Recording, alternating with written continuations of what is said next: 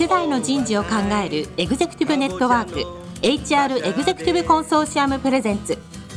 楠田優の人事放送局。有名企業の人事にズバリ聞く。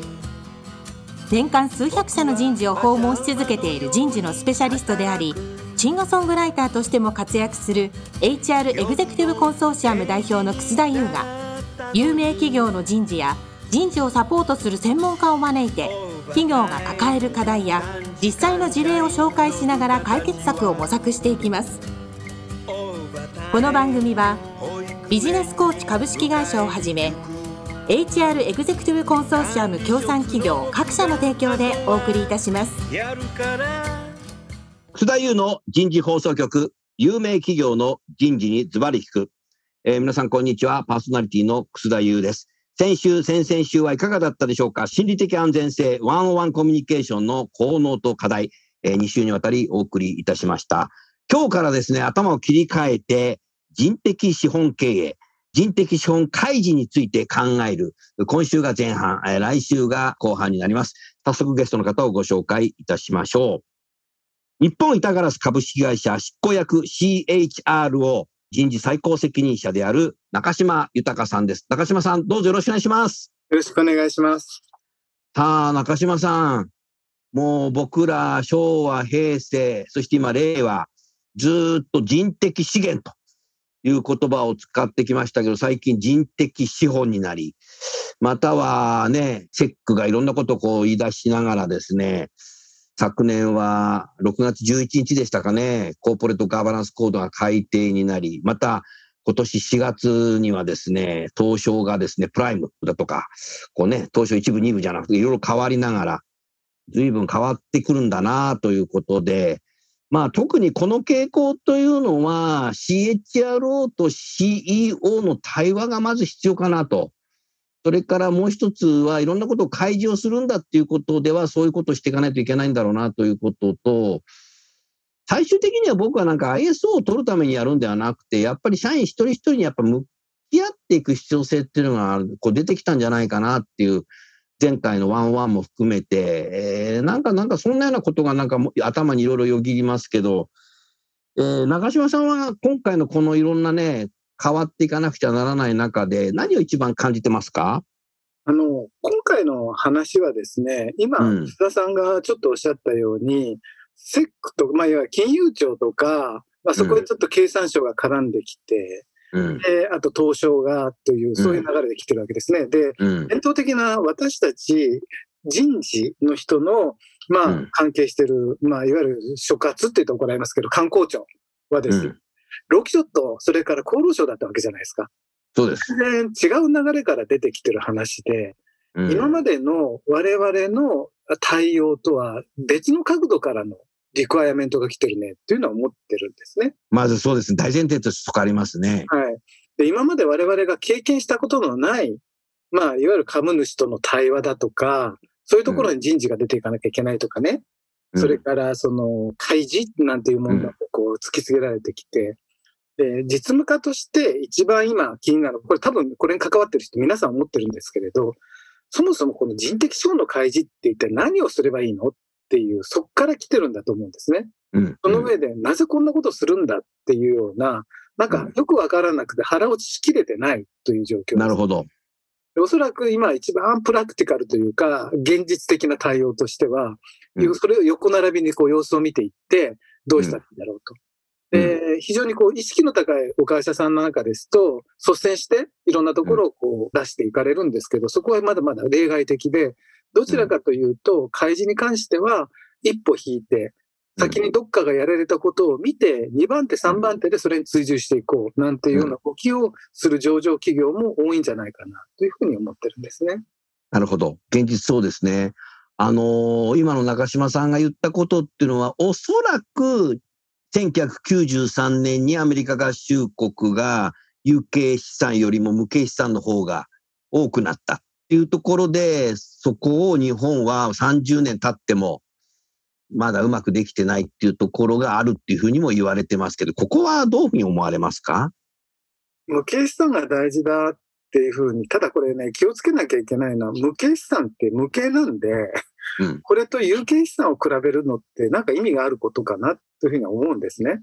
うん、こそれもあるね有。形資産よりも無形資産が多いって、これ数字のマジックだったりすることも多いので、うんマジックでできちゃうんですよね。はい。ですから、そこでどうこうのというよりも、そもそも、まあ最初に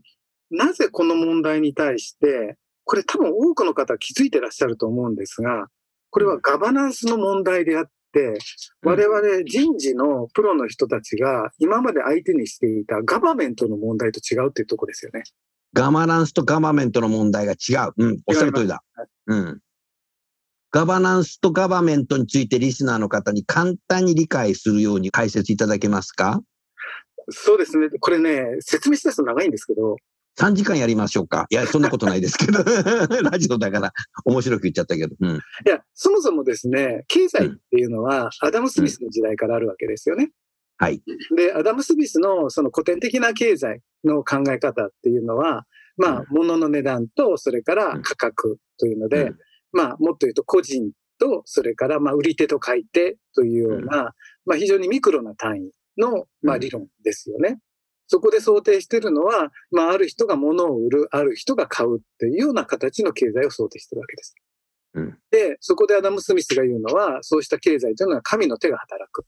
うん要は、物と価格の値段というのは需要と供給によって決まってきて、自然にこう、神の手がこう作用するがごとくですね、統制が取れていくと話なんですね。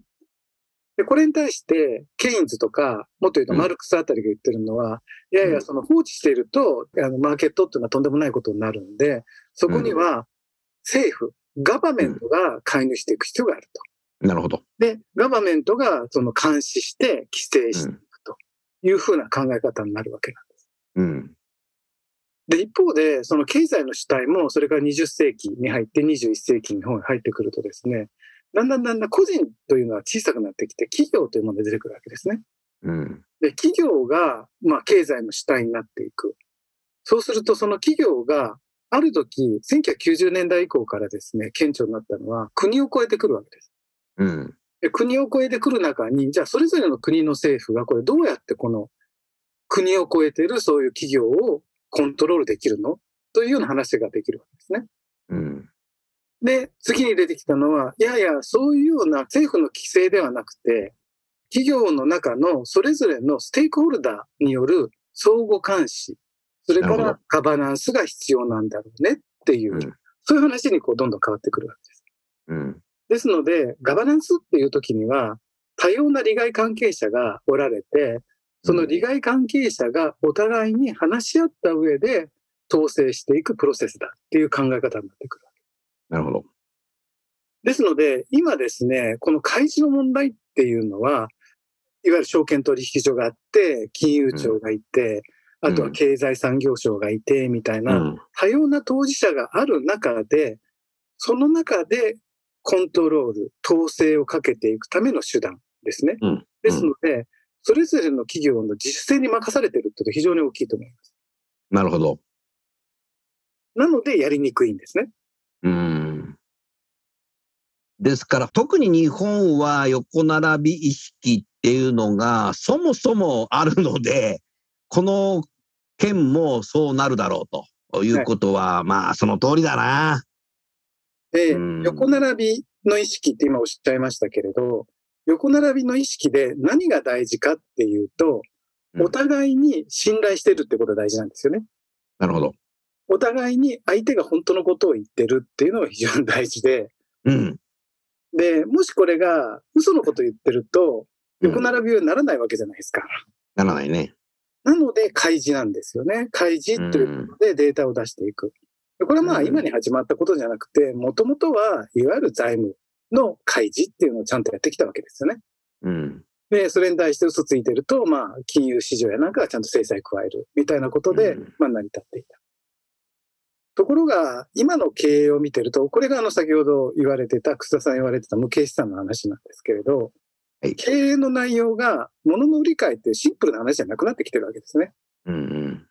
で、じゃあそもそも経営してるってどういうことかっていう、これあの、経営者の皆さんだったら多分ピンとくると思うんですが、私は経営っていうのは、実は3つの要素で成り立ってると思うんです。なるほど。一つ目は？一つ目はですね、これ資産です。持ってる資産。ああ、そうだね。そう、設備だとかそういうものの資産ですね。これは当たり前にわかる。はい二つ目は、その資産を、まあ、動かしたりする一つの力である、これキャッシュフローなんだと思うんです。そうですね。資産はいわゆる貸借対照表上ので。貸借対照表ですけど。はい。だけど、キャッシュフローはですね、単なる、あの、損益計算書だけじゃないんですね。 income statement だけではなくて、うん実際の血液である現金がどう動いてるかっていう。うんうん。まあ、貸借対照表プラス、さらにですね、えー損益計算書プラスアルファみたいなところありますよね。うん、そうだね。で、今まではそれで企業の動きって見えてきたんですけど、今度はそこに対して無形資産が働いてる。それ無形資産は何かっていうと、そうしたお金や物を動かしている、まあ、なんていうんですか、物理学で例えると加速度みたいなもんですよね。うん。要はそれを動かしているエネルギーが働いてるでしょううん。と。そのエネルギーは何なのっていうと、これいろいろあるわけです。うん。で、そのエネルギーをきちんと見せましょうというのが、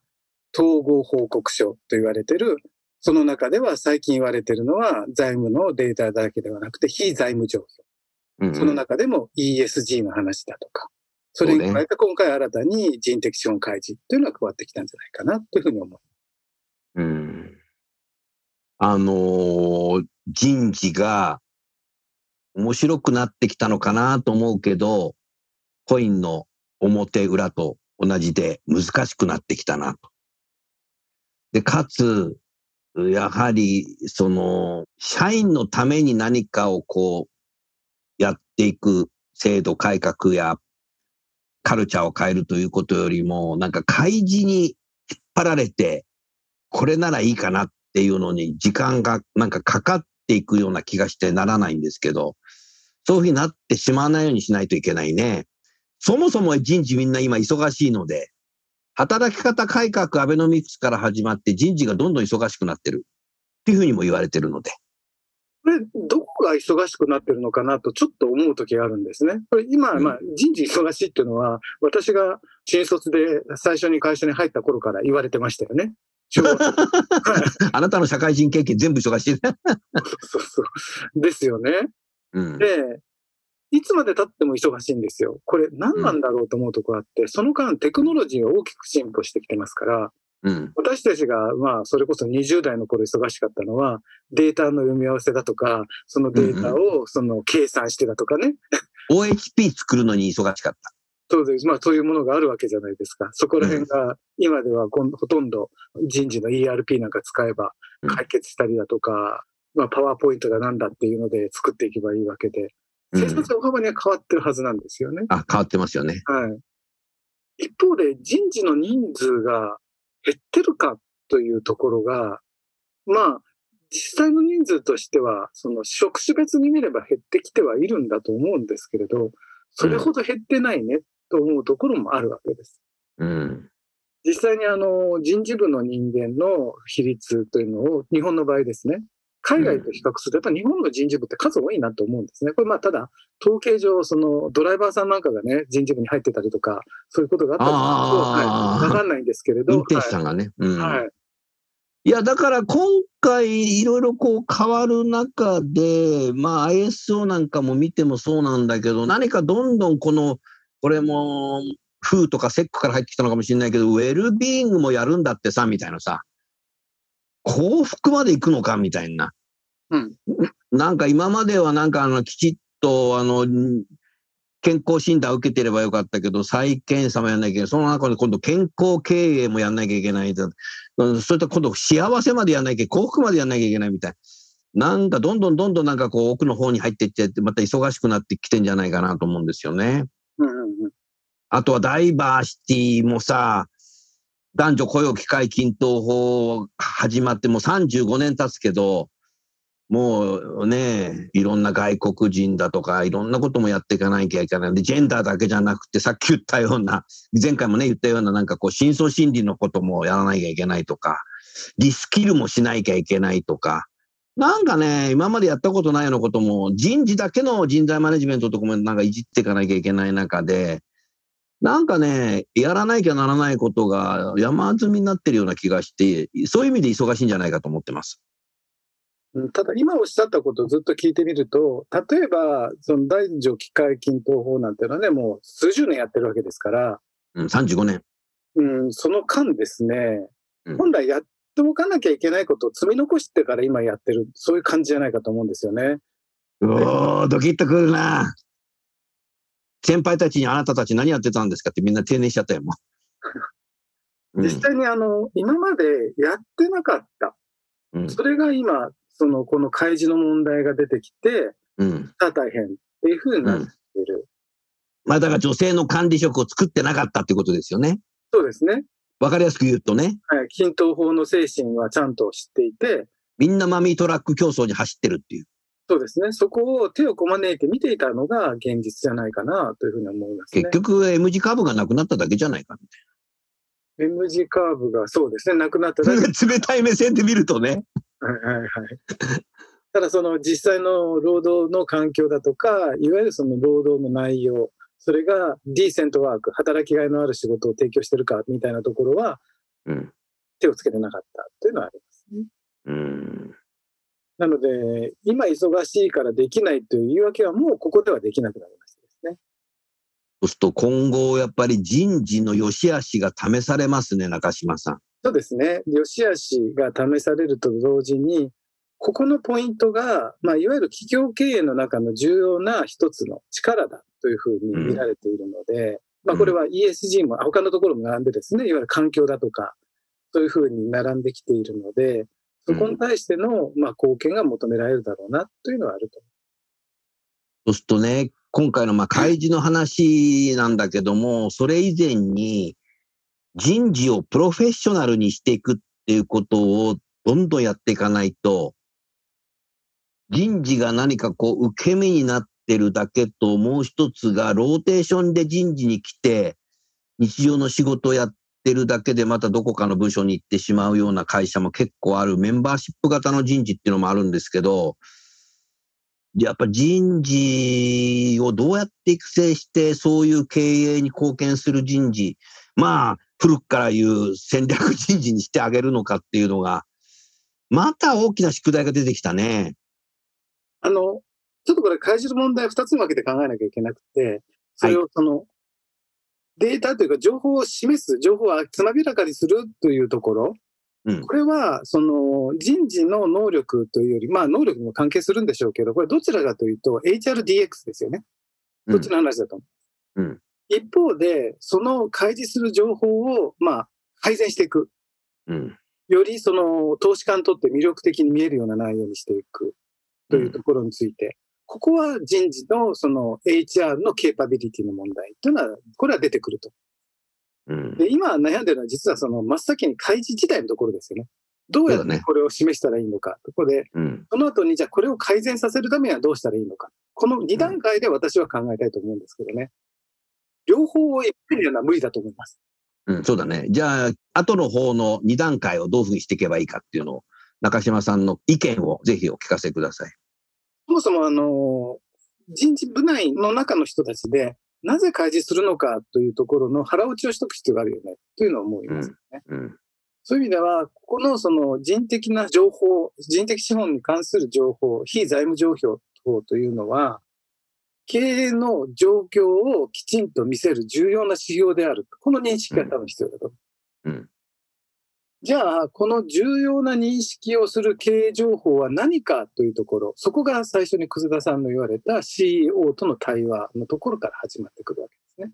うんまあ、これは必ずしも CEO だけではなくて、実はそうした戦略部門なんかもそうですけど、企画だとか、そういうところと考えて、当社の企業経営の中で、どの情報が投資家に開示すべき重要な情報なのか。これ実は会社によって違うんですね。戦略によって違ってくるというところがある。違うね。はい。で、会社によっては HRBP の役割も重要になってくるね。情報がわからないとだまずいから、現場の。えーっと、開示はですね、現場の情報はこの改善のために使うんで、そっちの方で HRBP の役割は大あ、事。そうか、そういうことね。はい。開示については、これは社内の中にあるデータの話です。情。報ではなくてデータです。うん。ですので、まずはその、どんなデータが必要なのか。で、2番目が、その情報、データをどうやって整えていくのか。この2つを考えていかなきゃいけない。うん。なるほどね。結構でもそれ、専門性がいりますね。今までの人事の経験だけではできる企業とできない企業がありそうですね。いわゆるそういうデータを集めたり分析したり。はい。一つはまずどのデータが必要なのかという話になってきますね。そうですね。じゃあ、どんなデータが当社の戦略に一番有効なのかというところを決めていく。これが大事です。うん。うん。で、そのためにというので、一つはデータの枠組みとしてよく見られるのが、まあ、ISO ですね。ただ、ISO のこの問題というのは、特に認証が必要だとかそういうもんではなくて、フレームワークを示してるだけですよね。そうですね。はい。11の分野についての、えー情報がありますというので、うん。で、これについては、まあ、ニューヨーク証券取引所が真っ先に、えーニューヨーク証券取引所に、まあ、上場している企業に、この11の分野に関するデータを出しなさいというふうに定めました。うん。ですので、そこにちゃんとコンプライしていくためにはですね、各社ですね、えっ、と、社内のデータを揃えていく必要があると。で、簡単にデータって言ってるんですけれど、こうしたデータを集められる企業というのは実は今すごく少ないわけですね。うん。そうですね。そこが非常に右往左往しているという状況がある。うん。うん。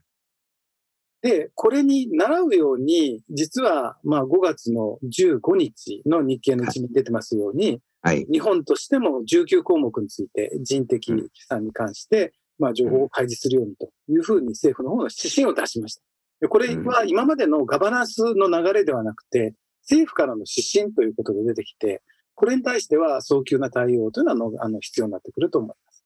うん。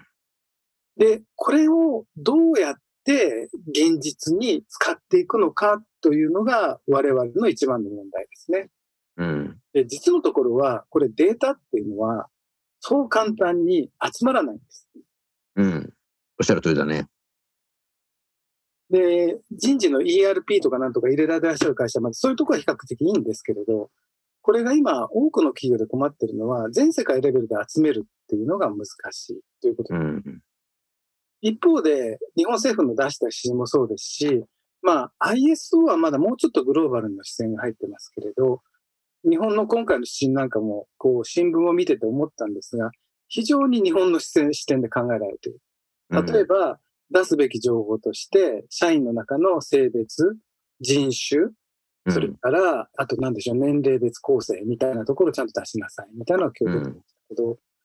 実はそうした情報というのは、日本では比較的取りやすいかもしれませんけれど、海外の場合はプライバシーに関わってくるということで、まあ、取りにくいケースというのはやっぱ多いですね。おっしゃる通りだね。えっと、日経新聞に出てる内容としては、例えばですね、性別、人種、それから民族の割合を出せってきてるんですうよ。ん。ここは難しいよね。はい。これ、日本の中で出すんだったらまだできるかもしれませんけれど、これを例えばヨーロッパで聞けって言われたら、これは非常に困るよね。多分み自分がどの民族かわからない人が多いです、今。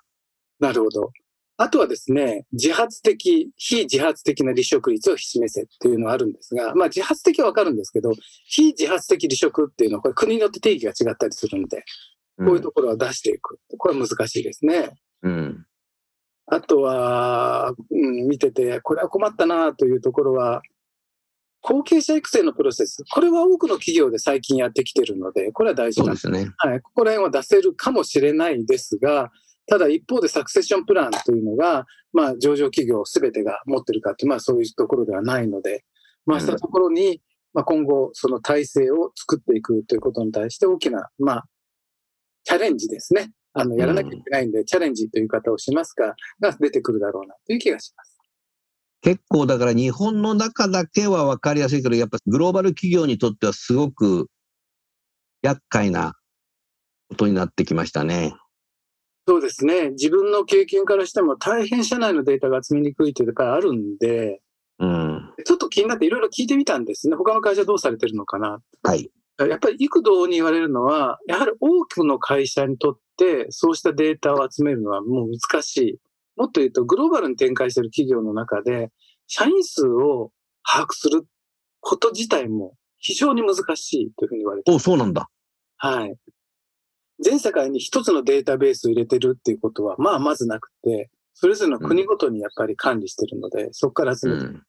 うん。でもっとテクニカルなことを言うと、カウントの仕方が違うんですね。例えば日本にいらっしゃるような派遣社員みたいな存在って海外にはないので、うん。そういうところを一度カウントするのかというような話もやっぱりありますし、請負とか、そういう日本独特の考え方、そうしたもの。がありますよね。うんそこをどうやってグローバルで統一していったらいいのかというのが、特に開示が求められる企業ってのはグローバルな企業が多いんで、おそらく各社さん、相当宿泊されてるんではないかなというふうには思います。うん。なるほどね。まあ、そういうことをやろうとすると、やはり人事がまた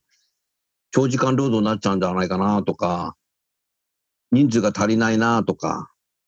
でもそれを把握しようと思ってもできないじゃんみたいな、があるので、でもできるところから始めるんだろうけど、まあ、他社がどこまで開示してるかなっていうのをやっぱり見ていくっていうのが、そうなっちゃいますよね。はいうん、そうすると他社がこういうふうに出したんだったら、それどうやって社内、海外も含めて交渉したのみたいなとかって、そういう、そういう話になっちゃうね、またね。はい、そうだと思います。うん。まあでもそれを開示したことによって、何が良くなるのかね。あのー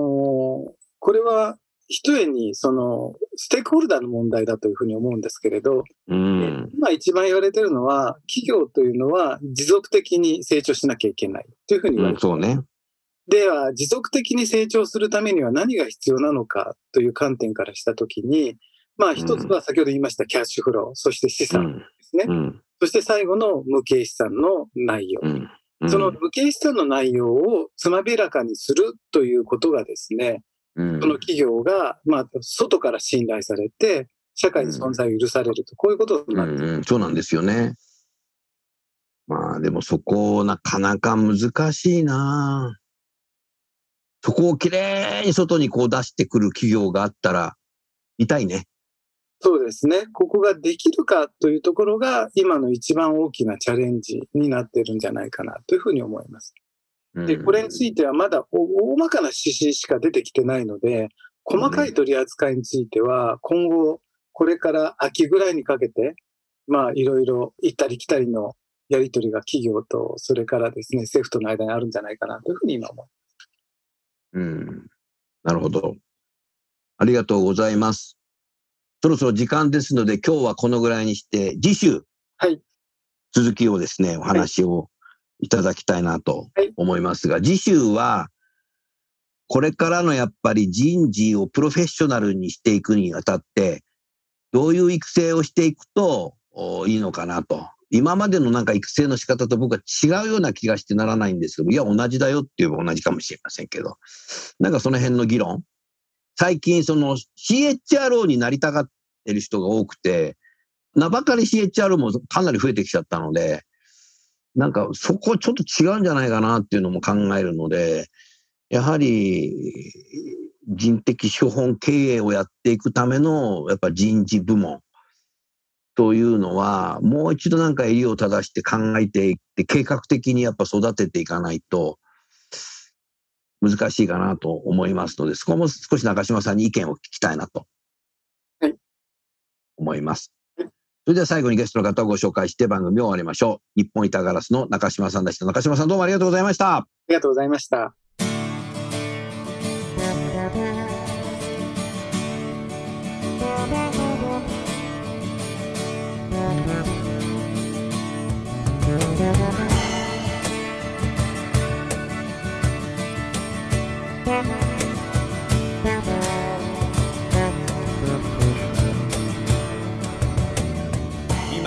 今日のお話はいかがでしたか？楠田優の The Times Will Change 時代は変えられるとともにエンディングといたします。この番組は日本最大級の人事ポータルサイト HR プロのウェブサイトからもお聞きいただくことができます。HR エグゼクティブコンソーシアムでは月例勉強会や分科会などを通して人事エグゼクティブの方々の共通の人事課題に関する本音の議論の場を提供しています。ご興味がある方はぜひウェブサイトをご覧ください。この番組は人と組織の生産性を高めるビジネスコーチ株式会社 HR エグゼクティブコンソーシアム協賛企業各社の提供でお送りいたしました。楠田優の人事放送局有名企業の人事にズバリ聞く。それでは来週もお楽しみに。